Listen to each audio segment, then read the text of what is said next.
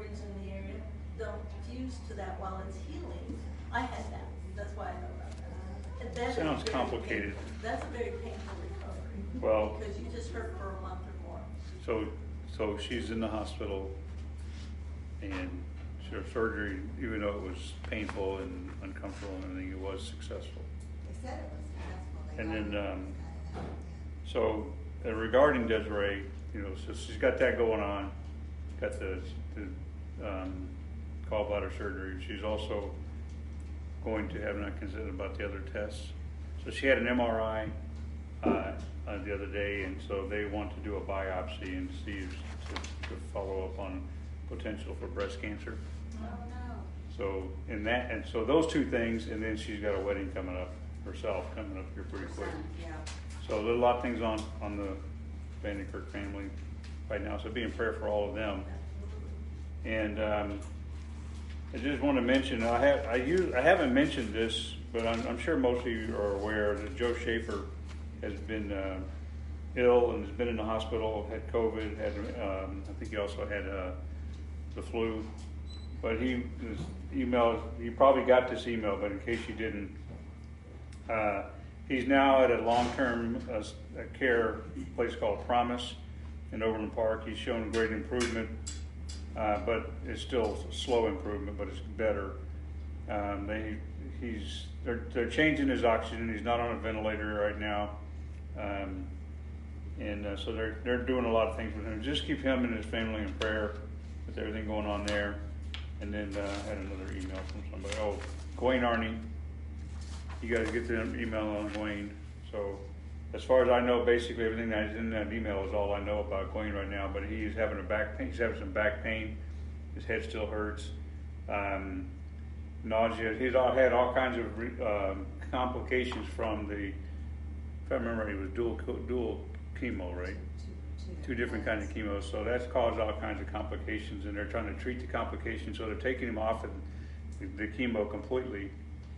He's in the, um, you know, they're waiting until, uh, well, they're, they're, they're monitoring his progress, his blood pressure and different things, and then they're gonna have a meeting with the doctor tomorrow and try to formulate a new game plan for that, for whatever you're doing there, or whatever they're gonna be doing for him, I should say. And, and his, his side effects, other than the back pain and head pain. The pain? Has gotten better, the nausea has gotten better. the sores in his mouth, Sores in his all mouth has that. gotten. Things have gotten better, but he still has a long way to go. And, uh, you know, they're still trying to investigate what the issue is. They don't know what his back pain is from. They don't know, uh, what they'll have to do further, uh, to change the chemotherapy treatment or what are they gonna do? So just, there's a lot going on there, so be in prayer for him as well.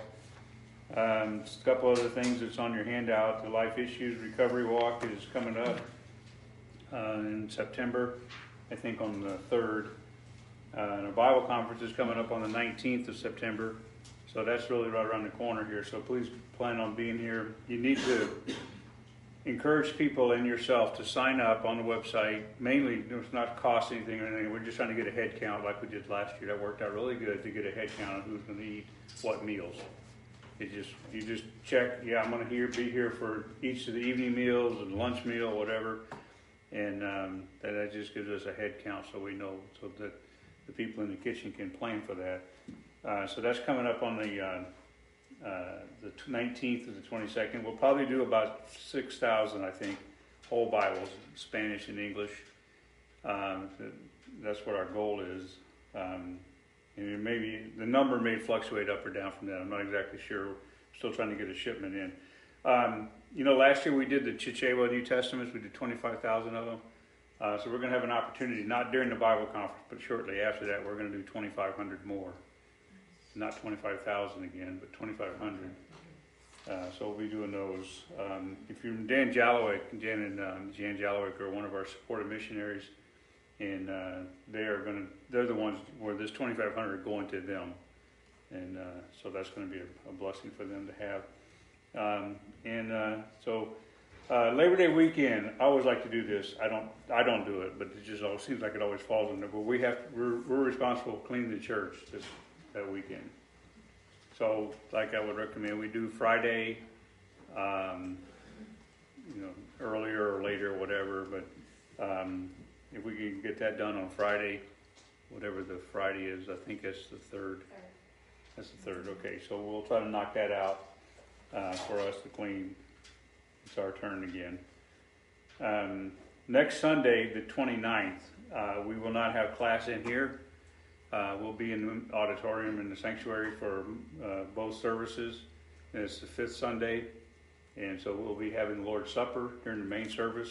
At the conclusion of the main service, um, and then uh, at nine o'clock, uh, we're going to have several people kind of giving missions type of updates. So I'll, I'll be speaking for a short time, and then um, I'm not sure who else is speaking, but I think I don't remember. I don't know. So what is that? That's from Betty. Just now? Yeah. He's continuing to improve. God got him back on his ibuprofen Tylenol uh, to help with the pain. Eight hour combination. His back is some better. Blood pressure is stabilizing around 116 over 70. That's really good. That's really good. It's really good considering where it was at. Wish mine was at. He's lost some a little bit of weight. Um, so working on eating and trying to get you know trying to keep his nutrition up because uh, they don't need him to lose weight right now. Um, and so just pray for him to be able to eat and hold down the food. Yeah. That's that's a big deal. And um, and so just continue to pray for the options that they're going to come up with on the chemo so that they can treat the cancer. The can the chemo was effective, but it was the side effects were too much. So they got to find another combination that doesn't provide a lot of side effects, but does provide a lot of relief. There's a message from Desiree, so back up.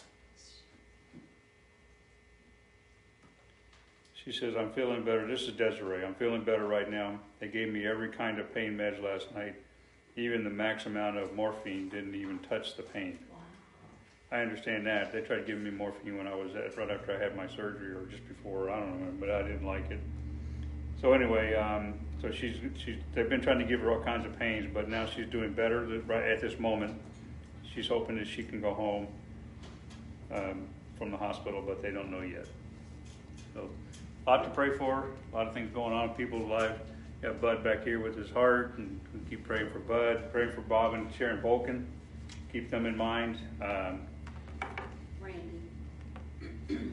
My friend Penny, uh, her fiance Richard, which was in the hospital from Father's Day. He passed away Tuesday with COVID. oh, wow. He'd been on a ventilator since Father's Day, so we need to pray for Rico and Penny. That's a long time. Yes, and, um, they had the funeral yesterday and it was very hard on Rico. So he, they've already done all of that. Yeah, Okay. yeah, he was cremated and they had the service yesterday, but Penny said to ask for them, for, for everybody to please pray for Rico. But keep them in mind. Keep everybody's family that's in, you know, in mind. That's uh, It's her son's, The cast, that uh, the, her fiance, it was from mhm, Rico's dad. Her and Rico had a child years and years ago, and then they kind of started doing family things, and they got back together, and they're both saved, and just got COVID, and that's it. uh, I almost missed this too, since we're talking about prayers. Prayer needs. Ryan also included a prayer for Gail Newland as she reaches the end of her race. So, not exactly sure what's going on with her, but I know she's not. She's approaching. Uh, Who's the other, I'm sorry. Huh? Gail Newland. And then also, he asked for prayer for Catherine Weekland, who is bereaved at the passing of her sister to COVID. Um, David Random is also expecting his stepbrother to pass soon. Um, so, and then he just mentioned pray for Ed, the situation with Afghanistan and all the people that are uh, in, involved in that mess. So let's turn over to Proverbs, or Psalms chapter 121, verses 1 to 8. We're going to read that, we'll pray, and then we'll get into the study. So is it one hundred and twenty verse one? Yes, it is. Psalm 120. Is that a colon? One?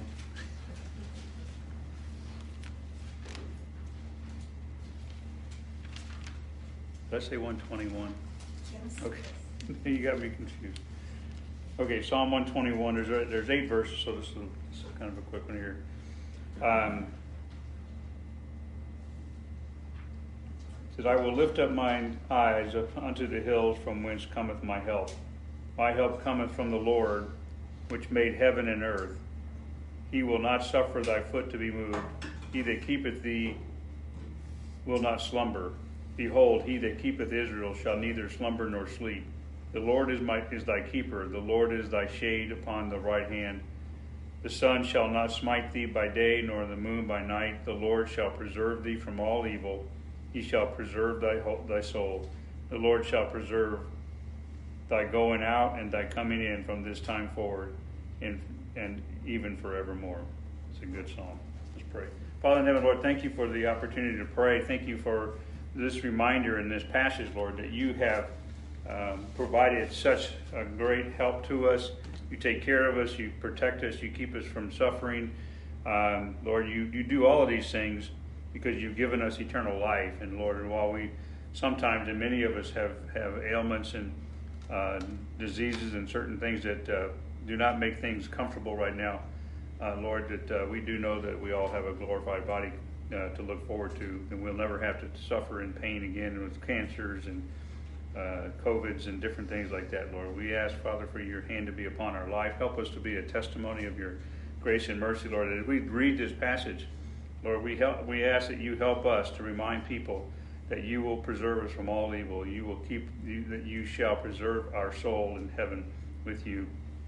And we ask for your blessing on on all of the peoples that we've talked about already: the Arnies, the Balkans, uh, Bud, um, Desiree Vandykerk, the Schaefers, uh, and so many other, uh, Catherine Weekland, and uh, others that uh, are on that list, Lord. And, and uh, we just ask for your blessing to be upon them. Help us to be the person that you want us to be. Help us to be a witness, a, a, a servant, and, a, and an example of Christ, the Savior. And we just praise you and thank you for it. In Jesus' name.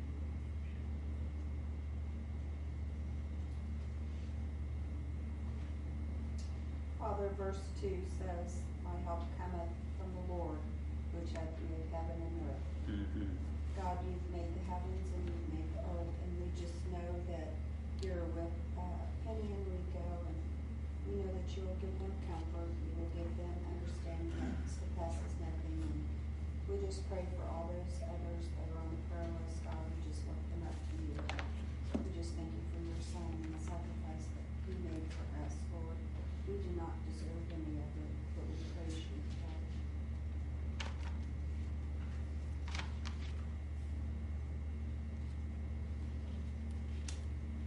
Heavenly Father, verse one is, is written as a statement that's also a question, a question that we can ask ourselves, Lord. That's kind of our, our help, Lord, it's from you. Help us to be reminded of that daily, that it's not from things that we see, not from this temporal world, but it's from you, our Creator, our Lord. Help us to understand that you do preserve our soul that unto eternity and unto heaven, our going out and our coming in. Um, when we're tempted to see all that's going on in the world and rely on other things, Lord, help us to rely on you.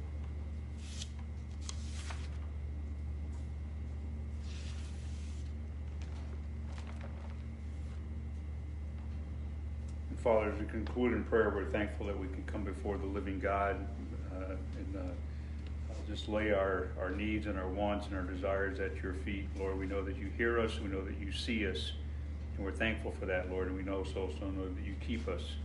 We pray, Father, for uh, today, Lord, as we prepare to look at this next lesson, Lord, that you would uh, open up our minds and our hearts, and uh, that you would uh, communicate everything you once said, Lord. Um, just because I have notes doesn't mean this is what needs to be said, but I pray, Father, that you would speak through me with your Spirit uh, according to your will. In Jesus' name, amen. Amen.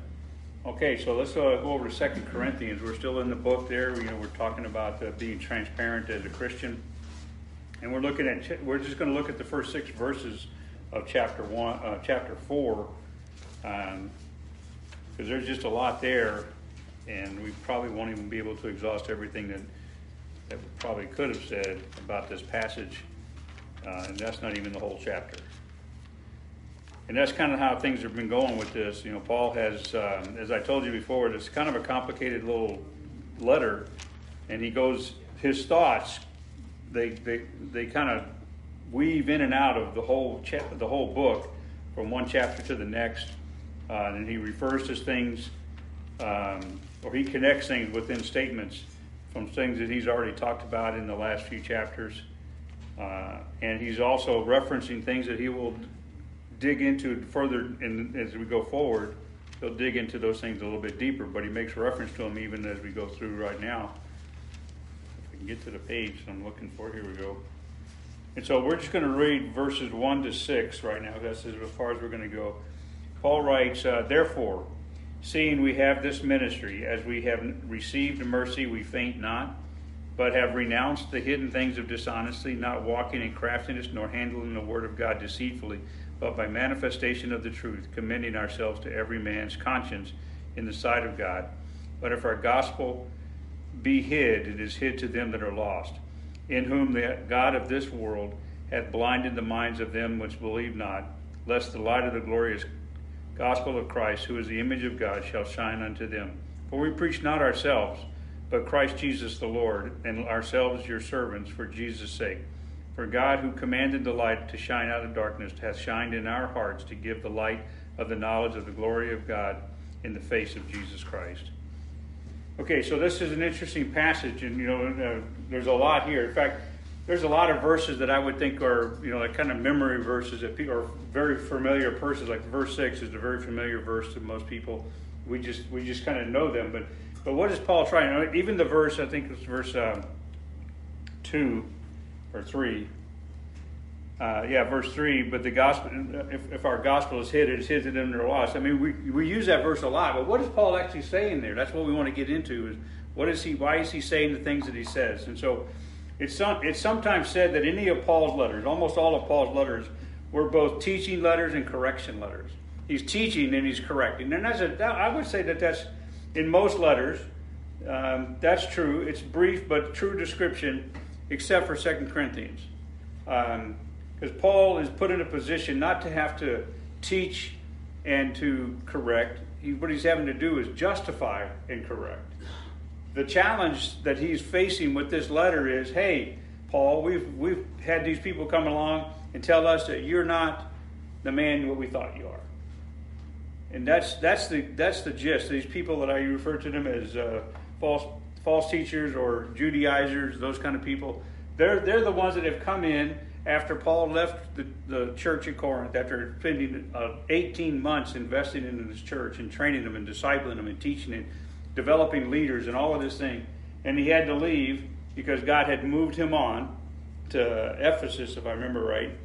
Uh, and he moved him on and then these people come in afterwards and say, you know, that guy Paul, he was he was completely uh, off base. He had no everything he said was wrong. We and we'll talk more about all of this, and we have said already a lot of things about it. These Judaizers have been waging a constant battle of deceit and diversion to capture the hearts of the immature Christians uh, there at the at the church in Corinth. Um, not only the immature Christians, but those those lost people that are still coming to the church, trying to figure out what's going on and what this new uh, this new teaching is. Remember when Paul was in um, in Athens, uh, which not too far from Corinth. He was in Athens and he was he went to preach at the uh, Areopagus, you know, the stadium, and uh, they they just said, "Hey, we want to hear what this guy says. This this new doctrine, this new teaching. They had never heard it before." So some of them are just at the church trying to figure out what's going on. That's kind of how you maybe maybe you. I don't know about all of you, but I know that I'm, I went to church. I didn't go to church as a kid, and so I, when I first started going to church, I'm like, I'm going to check these people out first. I'm going to listen to what they have to say. Uh, well, that was actually not the true statement when the first time I went to church, but it, eventually I started like, I need to listen to what's going on. So it took a while, and that's so I was one of those lost people in the church. So, in any case, that's what's happening here in 2 Corinthians chapter 10, verse 2. Paul is accused. This is just an example. If you look over 2 Corinthians chapter 10, verse 2, this is an example of what, what, what Paul is facing. This is just one example. In 2 Corinthians 10:2 it says, I beseech you that I may not be that I may not be bold when I am present with confidence, with that confidence wherein I think to be bold against some. I want to be bold. I want to I just want to, to stand up and just let let you have it. I think it to be bold against some who think of us as if we walked according to the flesh. Their so he's addressing that accusation that Paul is not spiritual. Paul is a fleshly man. Paul's desire is to be the king, be the be the boss, be in charge. He's all flesh. He's not spirit. That was one of those accusations. Then in the same chapter, in verses 10, 10 to 12, Paul points out additional accusations. We won't read those verses, but the additional accusations claim that he was weak, his speech was contemptible. Can you imagine somebody saying that about Pastor Brian that his that his messages are contemptible? That would be that'd be You better back that up with some really strong truth there. Uh, so they, they, they accused him saying he was weak, his speech was contemptible to the point of him saying that his that this is they said his written word um, was no different than what he says ultimately is what he's saying in, in verses 10 and 12 is that my written word and my spoken word? They're the same they're the same thing so don't go off thinking that i'm saying one thing and writing another or writing something and not backing it up with my with my preaching because i am he was careful to point out that it's never wise remember this verse never wise to compare yourself with others um, and um, and so it's not a good idea to do that. And that's what the Judaizers were doing. They were comparing themselves to Paul and say, see, we're better. We don't need to do that. Let the Holy Spirit take that, take care of that. We just do what we're supposed to do. Unfortunately, they were not, and that was part of their problem. He points out in chapter 11, verses 12 to 13, that the failure of the Judaizers is their habit to desire glory. That's their problem. That's what the see. They accuse Paul of desiring glory, but Paul has already been very clear just in the first three chapters that he is not seeking glory. He is seeking the truth preached, the truth taught. And there's a difference between that because they were looking for their own glory. So in chapter 11, verses 11 12, their, their problem was that they desired glory in themselves while they were actually false apostles, kind of like Satan. You remember Satan desired glory of himself? But what did he do? He deceived, he tricked, he, uh, he lied uh, his way into people's lives. So there's many negative behaviors that these Judaizers are constantly engaged in. We don't need to document every one of them uh, today. I mean, we'll see them over and over again as we pass through the next few chapters. And I mean, it, Paul has to constantly do this. So see, he's not just writing a letter of correction and teaching. He's writing a, a letter of justification and teaching. He's trying to prove to them, you don't know what you're talking about. Just examine my life. Let me show you a couple of things. And so he's given those. that's all this is, is just him illustrating the truth that he's been preaching and teaching. And so there's a lot of negative things. We're not going to get into all of them. We don't need to document them all right now. But in addition to chapter 10, their sin was also noted in almost every chapter. The sin of the Judaizers found in almost every chapter. That's why we don't have the time really to take to go through and, and, and catalog all of them. It, it's not hard to find them. You can just start reading and you'll find them. Oh, there, there's another ding against Paul, and he has to address that one now. So Paul gives extensive information about his own life and his ministry as an example to us, so we can invest our life in the ministry that God has given to us. Uh, the one thing that Paul is trying to do is like he's trying to say, okay, here's my here's the truth of my ministry, and by that he's given us an example of what our ministry ought to look like. So he's given us that pattern he gives extensive information about his life and his ministry. So as we begin in cha- as we start in chapter three or chapter four, he expands on what we were talking about last week: the reality of ministry and the intent of ministry. Um, in the last couple of weeks, we've come to recognize that God considers you, every one of us, He's considered all of us, uh, sufficient to minister, and He's given us the ability. He's made us able ministers. Remember that we talked about that in chapter chapter um, uh, chapter three, verses five and six. Those two words. He's made you sufficient, and He's made you able. So nobody can say, uh, "I'm not capable of doing that." I'm sorry, but God says you're capable of doing that not maybe not that, but something. Okay, maybe uh, not everybody's is uh, uh, destined to be a uh, missionary on the on another side of the another part of the world. Not everybody's destined to do that. Some people are, but everybody's destined to do something. What? To teach the Bible to somebody, to preach the truth. when I say preach the truth, not like Brian preaches it, but every time you utter the word, you're kind of preaching. And so now in chapter 4 and into chapter 5, because we'll see this all the way into chapter 5, Paul is going to guide us into an understanding of ministry. I actually think this is a pretty cool thing here, chapters 4 and chapter 5, because it gives a, it paints us a picture of what ministry actually looks like, or what it should look like, what we should expect when we're ministering, what we should expect of ourselves, and what God is going to expect of you as well. And so uh, the focus of 1 Corinthians was doctrinal teaching to correct unbiblical behavior. But in 2 Corinthians, that focuses on the believer, and it should be a testimonial comparison of Paul's ministry as he defends himself against false accusers. And what can you take out of that to learn how to be a better minister yourself? So, this letter puts the believer on a path to serving God to the greatest ability. I always like to use that expression because I don't know where God's going to take you, but I do believe that God wants to take you to the greatest level that you can serve Him. Whatever that looks like for every, it's all different for somebody for every person. Uh, i you know nobody is nobody is on the same path to the, to the whatever that ministry whatever that level of serving can be. But we are on the path of serving to the best of our ability and that's what god wants and that's what paul is directing us to so um, most of the rest of this letter paul begins to teach on ministry and how in the investing in ministry keeps us from fainting. And uh, some, it's easy for people to faint uh, and get weary. And um, know, the biggest cure for that is serve. That's the biggest cure.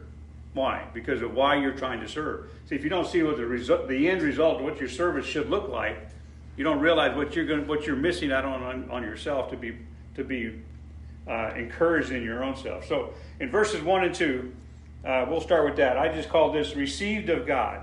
Because he says, therefore, we, we see, seeing we have this ministry, as we have received mercy, we faint not, but have not, re, but have renounced the hidden things of dishonesty, not walking in craftiness, nor handling the word of God deceitfully, but by manifestation of the truth, commending ourselves to every man's conscience in the sight of God. So there's a ton of stuff right there, and we could camp out on these two verses for a couple of weeks uh, just expanding on those kind of things. But let me just say this: in verse one, Paul says that we have this ministry. That's what it, that's the implication. We have this ministry. Uh, the implication here is that we have a continued possession. Um, now, all ministries of God, but your ministry is where you serve at. So uh, you have that as a continued possession uh, of, of what God has done because He's made you able. He's considered you uh, sufficient. And so uh, this verse, verses verse one in particular, is actually pointing back. Look at chapter three, verse six, real quick. Remember what we talked about there? We've kind of gone over. See how it kind of it's kind of almost like a circle that just kind of continually expands. And so in chapter three, verse six, he says, "Who also hath made us able ministers, what of the New Testament, not of the children's ministry, not of the mission field, not uh, the praise ministry, the, the children, uh, the uh, prisoners of hope. Not like that, but the ministers of the New Testament. Not of the letter, but of the Spirit. For the, for the letter killeth, but the Spirit giveth life. And so, what Paul is actually referring to in chapter 4 is what he says in chapter 3. Okay? And so, every believer has been called into ministry, which is simply administering the gospel truth. That's what ministry actually is. You know, the word minister is the same thing as the word administer, very similar. So, as an administrator, you're ministering the gospel truth to people. You're you're you're dispensing it to somebody, and so uh, every believer has been called into ministry, which is simply administering or dis- dispersing the gospel truth, the word of God, to others. And he refers to uh, something as a new testament, a new covenant back in chapter 3. Also, let's see where that's at. Well, the word testament is the same thing as the word covenant. So, uh, this new covenant ministry is of mercy, not of law. And that was the that's the contrast between these Pharisees uh, uh, and these Judaizers and Paul. But they were trying to get people to go back to the law, and Paul said, "I want to take you to the Spirit."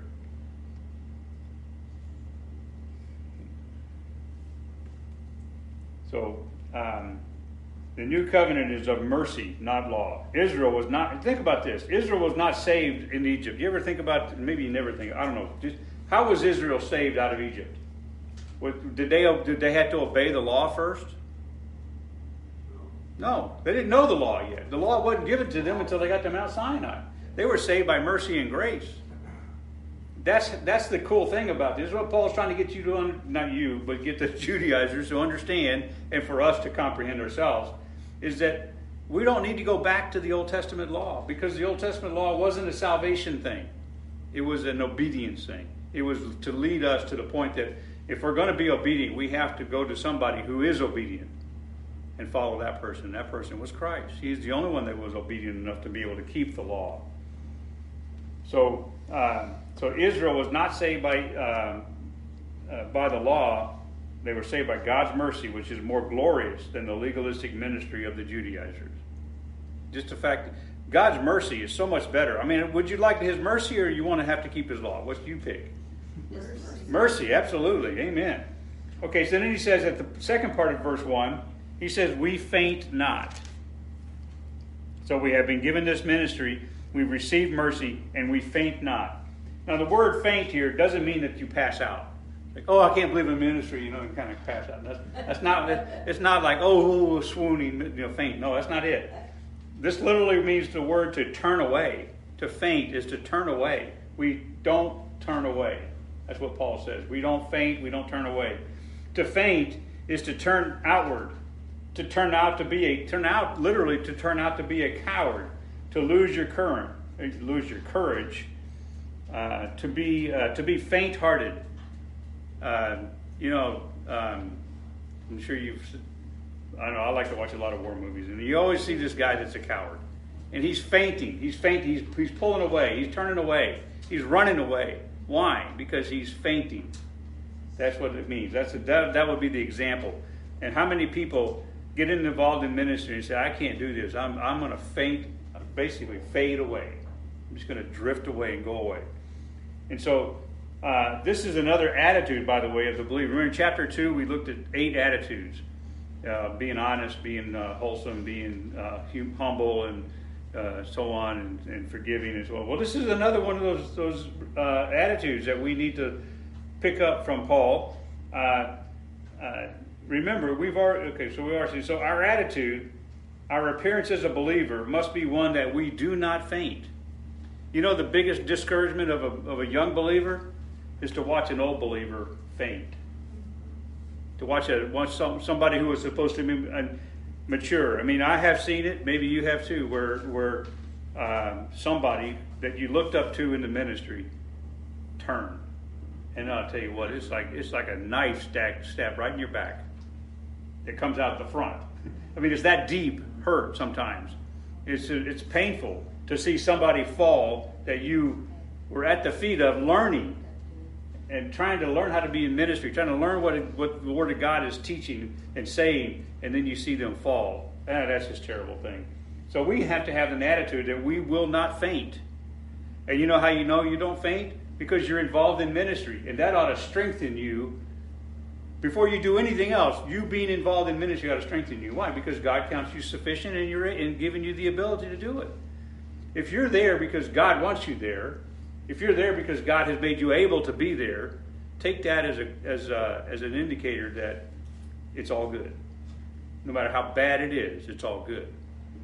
So, um, how to be strengthened is what comes out of this chapter all the way through chapter 10 really, that really everything that Paul is going to talk about, starting here in verse four, chapter four, pretty much to the end of chapter ten, um, is all about how to serve in ministry, the different places that we serve, the different things that we are involved in. So, uh, not necessarily like in the ministry of children or the ministry of uh, life issues or prisoners of hope or praise. Not, not, that's not the kind of ministry that he's talking about because everything is ministry, and everything has the same focus and same same thing we're trying to get accomplished. So, both in the opening pra- phrase, look, this is pretty cool. Look at verse 1 again. At the last couple of words in verse 1, we faint not. And look at verse 16. For which cause we faint not. Though our outward man perish, yet the inward man is what? Renewed day by day. See that renewal process? That's you being strengthened daily by the fact that you're in ministry, that God considers you worthy to be in ministry. And I know what I'm talking about here because I've endured this. I have lost ministry, I had to relieve, move, had to leave ministry thinking that I was done. And then God said, No, you, you have messed up. It's time for you to leave. And all God is doing is like, you are still doing the same thing I told you to do years ago. Now just do it someplace else. Like, well, praise the Lord. So that that keeps me motivated. That keeps me going because I know that God has got me where He wants me to be.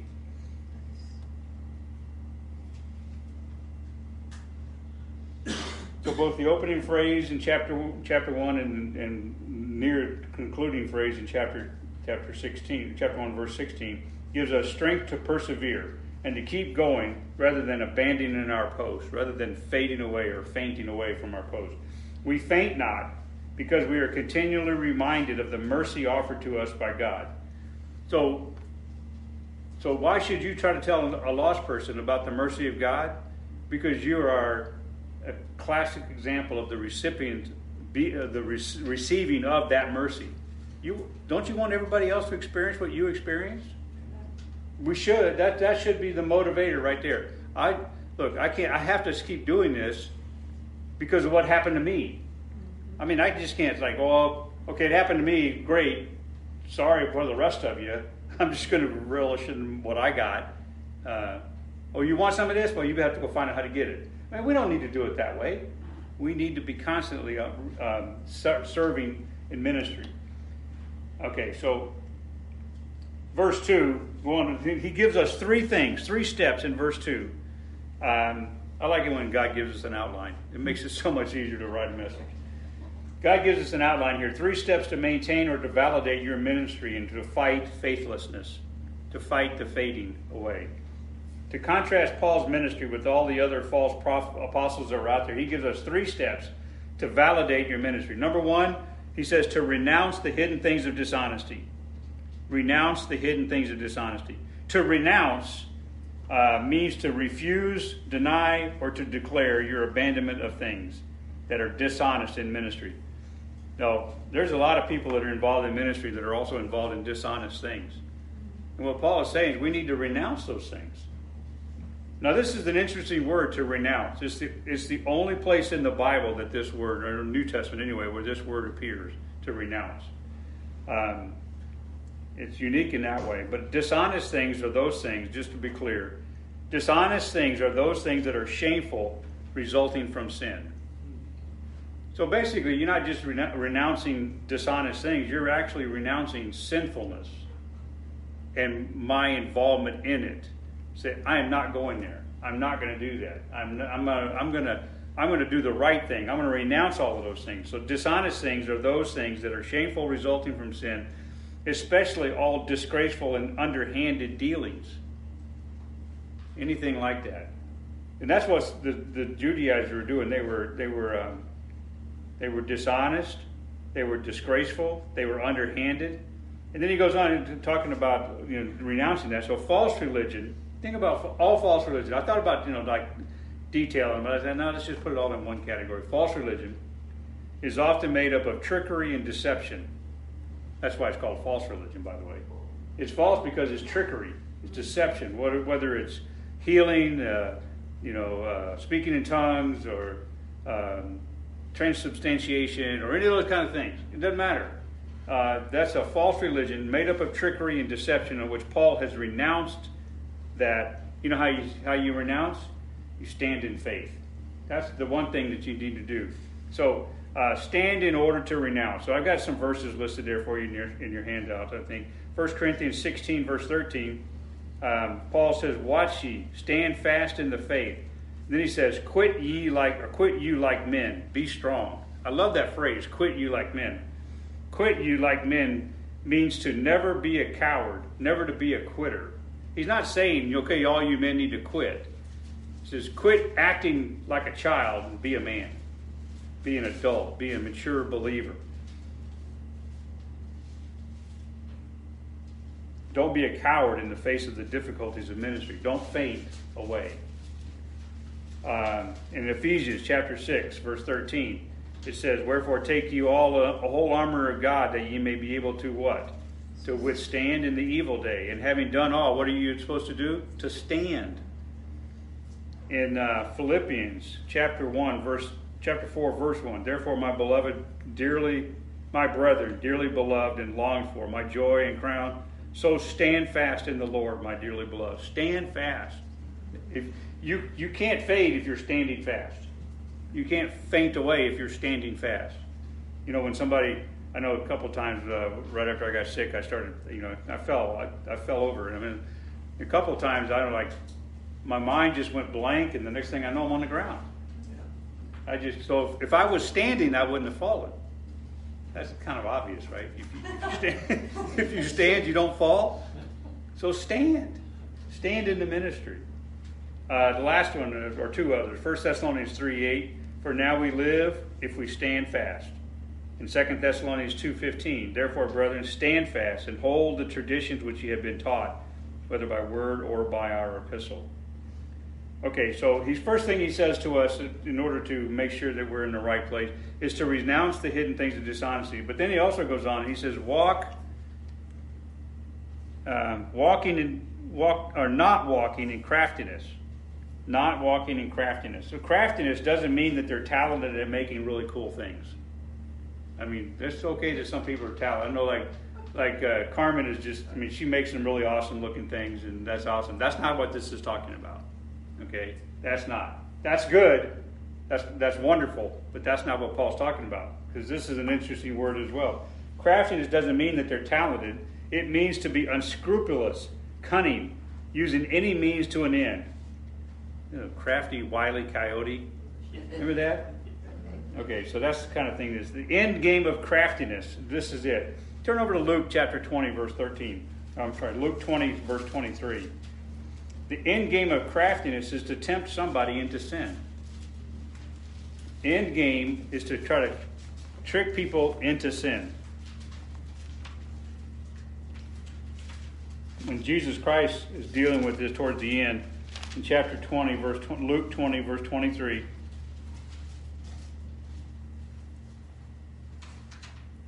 Well, let's back up to 21 and get the whole context. And they asked him, saying, Master, we know that thou art that thou sayest and teachest rightly. See, okay, that's already a playing on a, a to his what they thought was his weakness.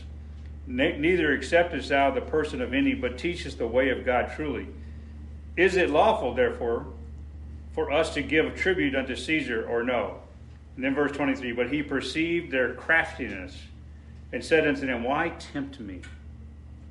See, their craftiness was to try to, we're going to smooth this guy this this guy, we're going to get him tricked into committing a sin so that we can get rid of him.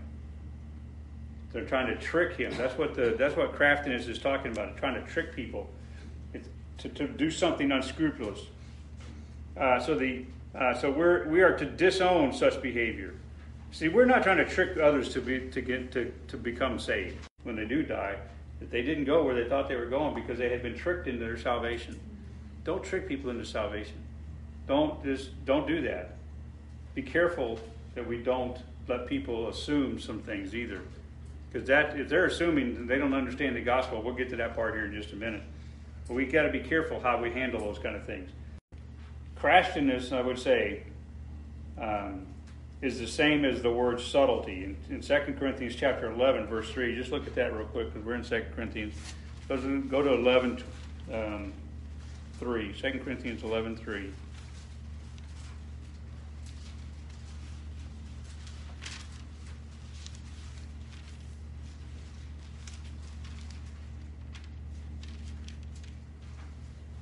Paul says, But I fear lest by any means, as the serpent beguiled Eve through his craftiness, that's the same word, subtlety, through his subtlety, so your mind should be corrupted from the simplicity that is in Christ. So uh, the devil is a crafty guy, and he will he will he will mess with you, and he will trick you. That's what he did with Eve. He's like he's like play on words. I mean, he basically just twisted the word, which is the next thing we'll talk about. He just twisted the word. Yea, hath God said. Well, did God really say it or not? He, you know, he's challenging her um, immaturity to remember everything she supposedly had learned. And the devil is a crafty guy. Um, so your walk is to be guided. That's the see. Your walk is to be guided by the Spirit, not the flesh, according to Galatians five sixteen. He says, "Then I." Actually, I think I skipped. Yeah. No, we're still walking in craftiness. Okay, let me finish this up.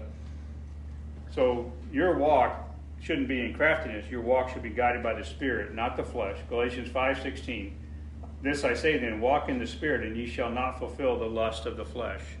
So you, your flesh wants to be crafty all the time, even if even is you're, if you're saved. Sometimes we just want to. We just got to get that last person saved. We got to get you know. We got to we got to lead lead this person to the Lord before something happens. Um, but he goes on, the third thing, let me get back to my chapter here. The third thing that Paul says so we're renounce the hidden things of dishonesty, not walking craftiness. Then he says, nor handling the word of God deceitfully. So we, we got to be careful that we manifest the truth, not deceitful, not, not deceit. We must not tamper with the word. Remember that warning back in Revelation chapter uh, 22, verse 18, that says, neither to add to or take away from the word? Don't, don't twist the word. It's better to say, let me show you what the Bible says. I'm not very good at memory, memorizing verses. I know everybody has that, that probably that same issue, but, but uh, I mean, the verses come to my mind, but I don't want to try to quote them, especially if I'm in the middle of trying to witness to somebody, because unless I'm rock solid on that verse, I'm probably going to misquote it. And that's not a problem because, I mean, it is kind of a problem if I leave it there, especially if I quote it wrong. I'd rather open up the Bible. Yeah. Say, let me show you what the Word of God says. Let me show you what the Bible says. And that way I'm not, I'm not tempted or by my, by my weakness, I'm not subject to not handling the Word of God properly. So we, we don't need to tamper with it. You know, the Judaizers, that's exactly what they did. They messed with the word. Let me just give you a quick list. You don't have to write it all down. They misapply the word. They fail to divide it properly. We're supposed to divide the word, right? Uh, uh, they, they don't they don't they do not interpret scripture correctly as instructed in 2 Timothy chapter 2. They take things out of context. They impose their own interpretation of the scriptures. Peter described all of this wrestling and twisting and distorting of the Word of God. He says, and not the whole verse, but 2 Peter 3.16, he says, which they, which they that are unlearned and unstable wrest, that wresting is the twisting, uh, as they do also the other scriptures unto their own destruction. So we have to be careful how we handle the Word of God. Paul says, okay, we're going to renounce the hidden things of dishonesty. We're going to, we're going to um, walk in the Spirit, and we're going to handle the Word properly. If we would do those three things, uh, that would strengthen us, by the way. That's why actually what the point was that I started off with. We, we need to be strengthened by that so that we can encourage others as well. So Paul's ministry kind of was like a contrast to the false teachers. His ministry was clearly a picture um, of what to do, and their picture was clearly their, their behavior was a picture of what not to do. So what Paul is showing the church is how to be transparent in ministry. Again, that's why we call this study be transparent.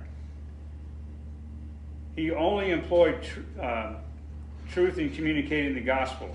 That was what he cared about. He, that's all he wanted to do was communicate the gospel in, tr- in truth. Because truth has a self-evidencing power. You ever notice that truth is self? You, you kind of already know. Well, that ain't true. I mean, you just kind of know, right? Because truth is self-evidencing, and so is lies actually. Um, Paul never embellished the truth. He never wrapped deceit with truth. Some people like to do that. They like to take the Word of God and conform it to what their intentions are. That's wrapping the truth around a deceit so that you, the lost, are kind of confused. Paul relied on the plainness. Remember, we talked about that word back in chapter 3, the word plainness, the plainness of speech. Paul didn't, he didn't uh, kind of create some sort of Im- Im- image you know, with fancy words. He just spoke the truth. If you speak the truth, you speak the word of God, then you can't go wrong. Because then it's not your words, they're just God's words. Okay, verses three to seven, and we're gonna we're getting close to the end of this here. Verses three to seven, let's read that real fast. But if our gospel be hid, it is hid to them that are lost, in whom the God of this world hath blinded the minds of them which believe not, lest the light of the glorious gospel of Christ, which is the image of God, should shine unto them. For we preach not ourselves, but Christ Jesus the Lord, and Christ your servants for I'm sorry, and ourselves your servants, for Jesus' sake. For God, who commanded the light to shine out of darkness, um, hath shined in our heart to give uh, to give the light of the knowledge of the glory of God in the face of Jesus Christ. So I think that's about as far as we're going to go. I have seven here, but we're only going to make it to six. So starting, just as a reminder, starting back in chapter three, in verse six all the way down to verse sixteen, Paul was focusing actually on the Word of God. He was focusing on the Word, and and and, and then in chapter three, verses seventeen and eighteen, he was focused on the Lord. So on the Word and then the Lord. But now he's actually starting in verse three here. He's focused on the lost. Paul is focused on the lost, and so in verses three and four, um, the giving of the gospel to the lost. That was a critical concern that Paul had. To give the gospel to the lost was a critical concern. He never wanted the gospel to be hidden. You know, I remember we talked about how Moses, when Moses was wearing the veil, uh, Israel couldn't see past the veil on his face to see what was actually behind that, which was God and his mercy and his grace. They were so fixated on the fact that his face shone so brightly that it scared them. They didn't want to go any past that. And so uh, Paul didn't want the gospel to be hidden, as it was in, with Moses. Um, he said this. He said the same thing in, chapter three that we were looking at last week.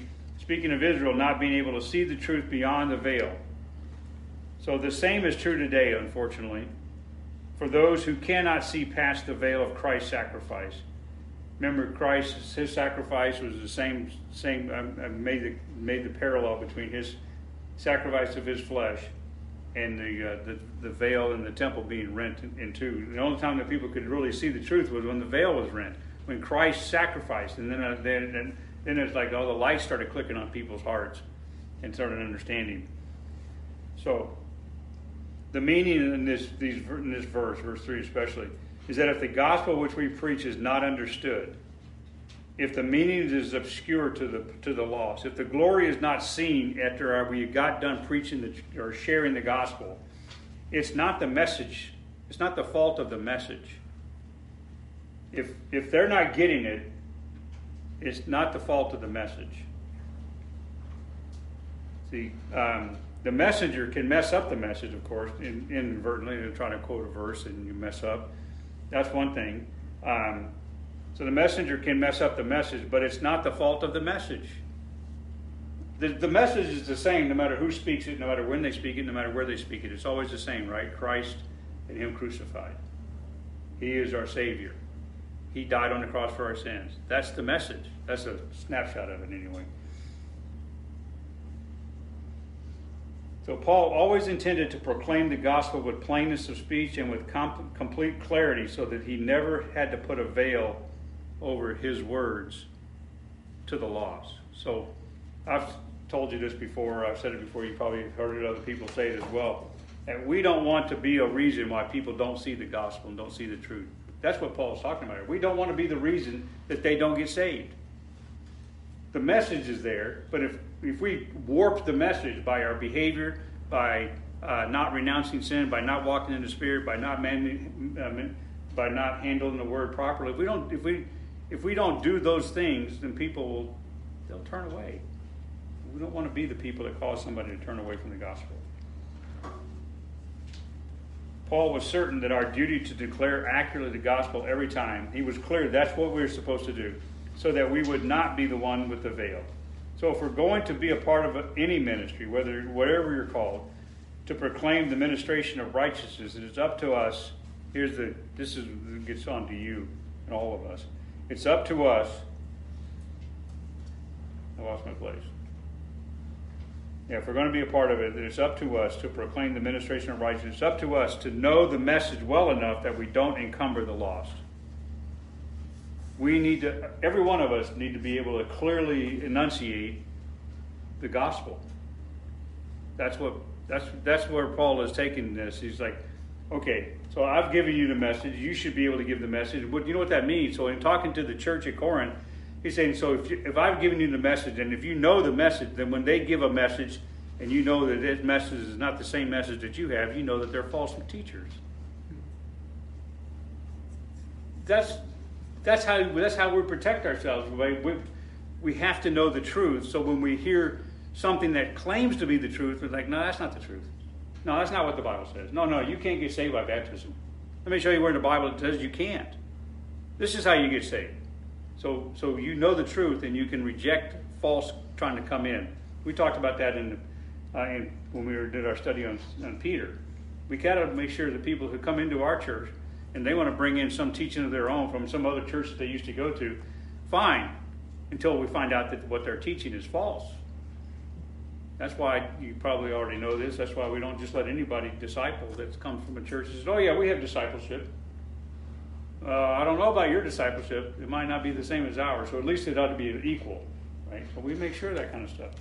Okay, so anyway, um, the God of this world, you know who He is, right? The God of this world works hard to blind the minds of every lost person to hide the gospel. Let's, uh, so let's not help him Let's not help him by shielding the lost from the truth. Now, you know who the God of this world is? That's Satan. And I'm going to take the time to go through all these verses. But notice he uses a small g. Called the God of this world. I think that's one of the few places that the, that phrase "God of this world" is in the in the Bible. But he's called the Prince of the power of the air, called the Prince of this world, and so on. But you know why it's called a God, little g, is because some people actually do worship him, and that is what he wanted. He wanted to be God. So so Paul is acknowledging that, but that's a problem as well, he says. So Paul accuses, Paul's accusers, the ones that have come in after him, they claim that his message was confusing and unclear. The fact is, the gospel is clear enough to anyone who is given truth. The gospel should be clear enough. So then that you know, they may not accept it, um, but you know what? They ought to know what they're rejecting that's on us as well to make sure they know what they're rejecting. The problem with not it was not the message. It's it's either the messenger or the recipient where that where that's not making it uh, in, in, ends meet. That means that we must never allow the gospel to be misstated or incorrectly or based on untrue use of Scripture. And then he's in verse five. He gives us the intent of ministry, for we preach not ourselves but Christ Jesus the Lord and ourselves your servants for Jesus' sake. the problem with false teachers was their message was not the gospel. Their message wasn't the gospel. Instead, it was to return to the law to put people under bondage. And these false teachers tried to steer the church to go back to the law, go back to the rituals, that they would be accepted as being right. Paul says no to that. It was a big fat no. No, that is not correct. No, that's wrong.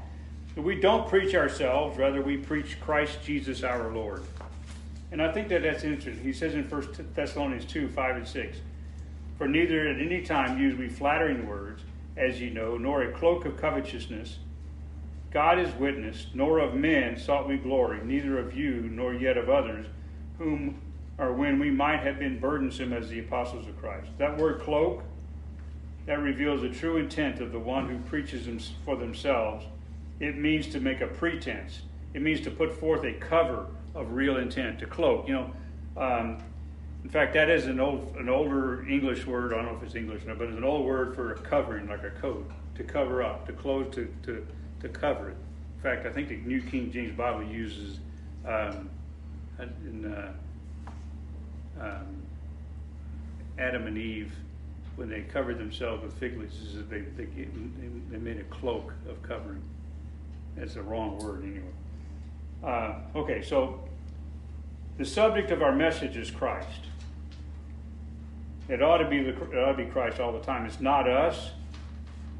Uh, even while we use Paul's words, we do not preach Paul either.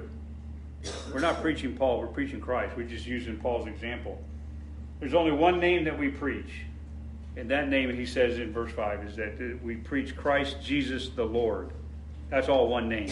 Christ Jesus, those three, three parts, but one name. This full name rings out of his role. It talks about who he is. The first word, Savior, or Christ, Christ is his name. That, that, that, that presents him as our Savior. Christ is our Savior. You know, we say Jesus is our Savior, but actually Christ is our Savior. Jesus, Jesus reflects his humanity. And the word Lord reflects his deity. So Christ is the Savior, Jesus is a human, humanity. He, he's, he, he, uh, he's been touched with the infirmities, uh, feelings of our infirmities. Uh, and then the Lord, he is our, he is, uh, reflects his deity. He is, he is God. And then we'll finish up with verse 6. Uh, Satan blinds what God restores. Or Satan blinds while God restores sight. So while the devil blinds with deceit and trickery and lies and doubt and confusion and all of that, Paul illustrates the light of God by reminding us what God did back in Genesis chapter 1, verses 2 and 3. You remember it was dark, right? There darkness upon the face of the deep. And then God said, Let there be light, and there was light. And so when there was a darkness on the universe, when there's a darkness in a person's heart, what God does is He brings the light, and that light is the gospel.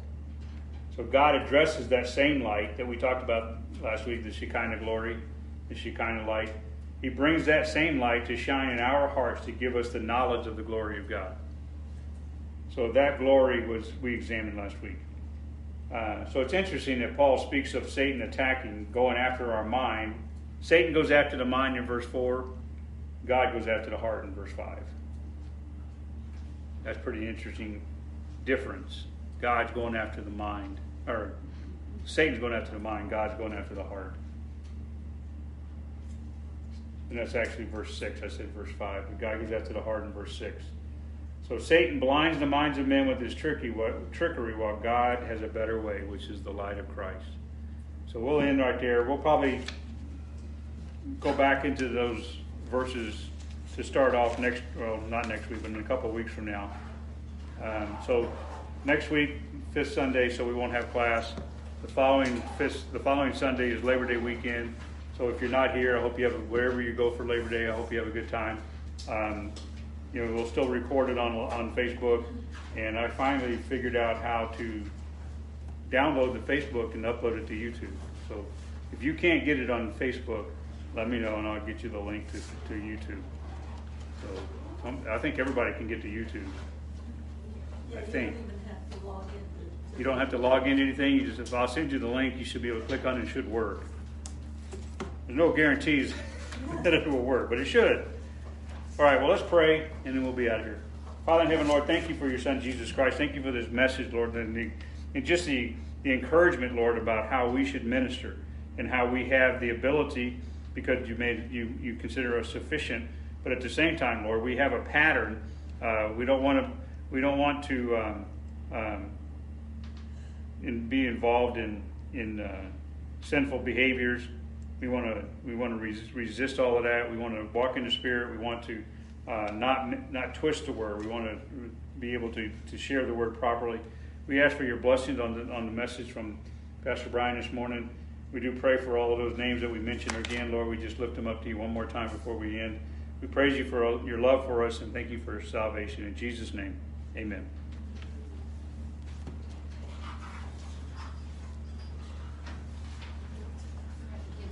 Oh, that was one, When I yeah. had the, when I brought the box. That's, o- I mean, that's not bad. One box. No, I don't ten understand. boxes. Well, I only brought you one box. Was I supposed to pick up ten?